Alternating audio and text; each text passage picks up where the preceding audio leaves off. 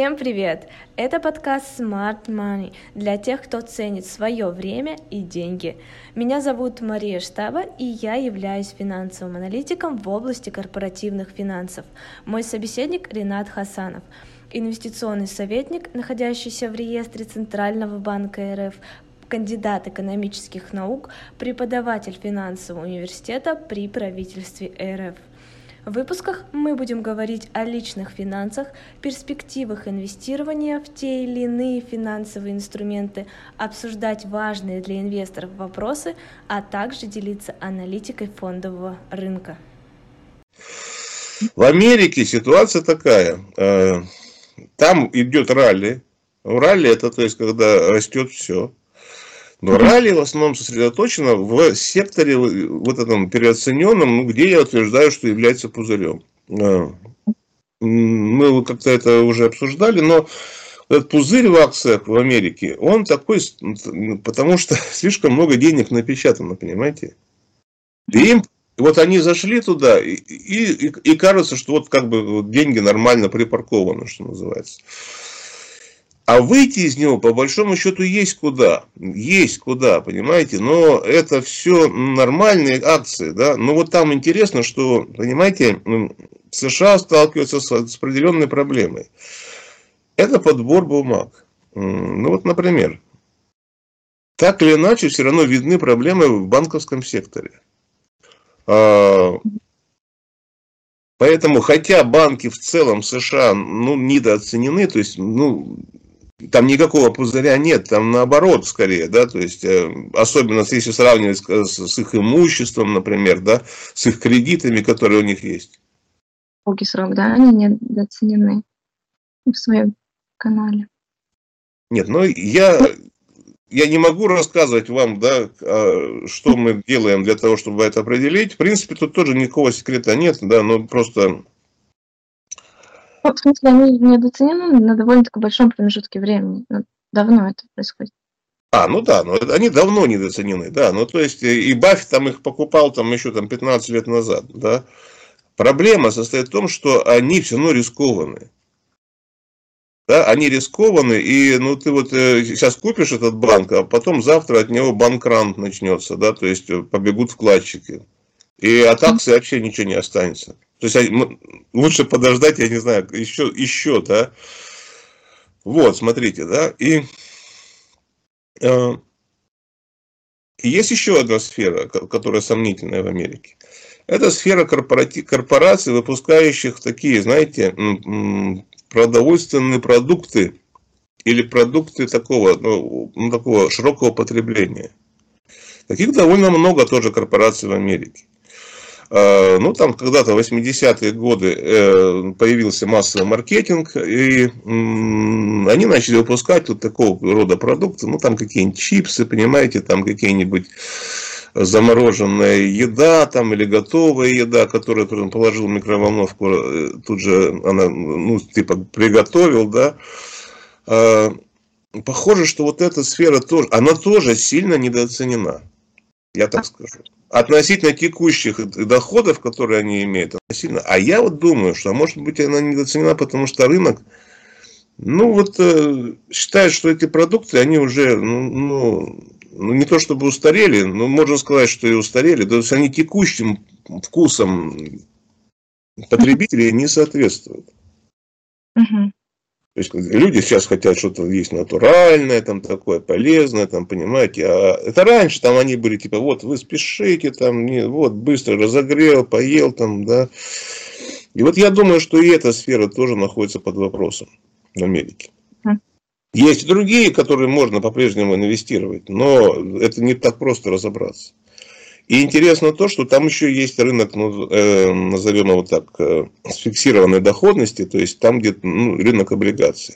И он тоже, он, он, он на самом деле огромный, э, там всякие китайцы там есть, там и прочее, да, и вот сейчас он, например, технической стороны демонстрирует рост, то есть облигации начинают расти. То есть капитал, там максимумы доходности были достигнуты, по-моему, в ноябре 2023 года.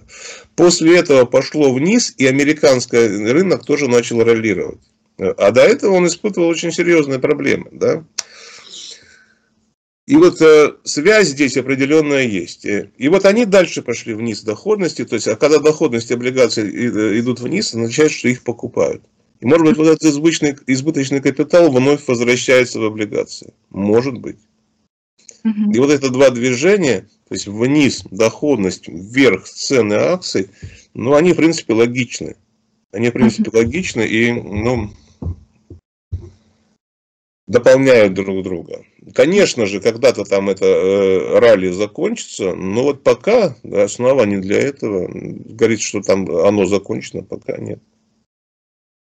А в целом, ну, если корректно такой спросить, э, американский рынок, он ведь, если брать, да, в целом, более переоценен, чем российский, ну, вот в плане акций. Ну, оценка, конечно, значительно выше американских акций, чем российских. Нет, не более переоценен, неправильно говорить. Да. Э, российский рынок в целом недооценен относительно стоимости бизнеса. Ну, то есть мы сравниваем, посмотрите как, логика. Ну, вот есть стоимость корпорации. Ну, реальная стоимость. Нет, ну оно как бы реальная стоимость, это сложно, такое, это все равно будет оценка, да, все равно с нашей стороны это оценка.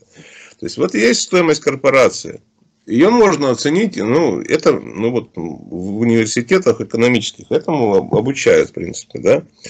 Допустим, мы ее установили, там получилось там триллион рублей.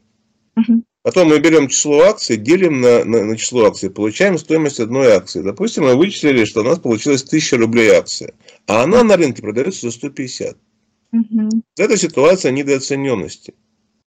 Это то, что вот, ну вот там Баффет тот же самый в течение там 70 лет, вот он это все и ищет просто. И, и, и весь секрет здесь. Да.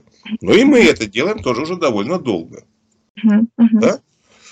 И мы можем провести оценку хоть американских, хоть, хоть российских акций. Вот с этой точки зрения американский рынок, э, конечно же, э, ну, переоценен нельзя сказать. Потому что с одной стороны, там вот есть вот эта группа бумаг, в которой, ну вот оценка наоборот сделана. Ну то есть, э, оценка компании, допустим, 100 рублей, а акция да. на рынке стоит 1000. Угу. Почему она так стоит дорого? Э, ну, это ну, такие элементы пузыря. Пузыри всегда случались на рынках. Всегда случались. А есть и нормальные акции в Америке. Но поскольку э, все-таки есть определенная корреляция, ковариация между э, различными ценными бумагами. Если начнется падение в США вот этого крупного операционного сектора, ну вот э, нормальные акции, которые, ну, которые вот мы инвестируем, да, они могут тоже пострадать. Угу. Поэтому тут легкого рецепта извлечения доходности нету. Но в целом, подчеркиваю, российский рынок гораздо более недооценен. Он был недооцененным все эти годы, сколько я вот на нем работаю. Ну, это по причине, наверное, того, что у нас не так развито э, ну, вот это вот... Э, э, ну, причин да. здесь много, может быть, да. И то, что вот э, не все еще покупают эти акции, да.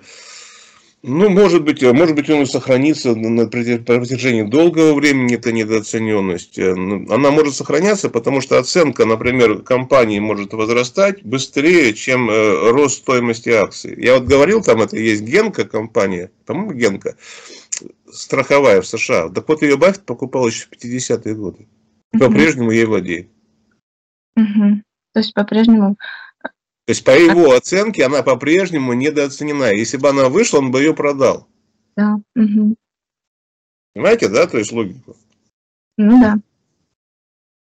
Значит, он достаточно на ней заработал при этом, да, но да. и э, не торопится продавать. Угу. Ну и мы также, да, ну. Угу.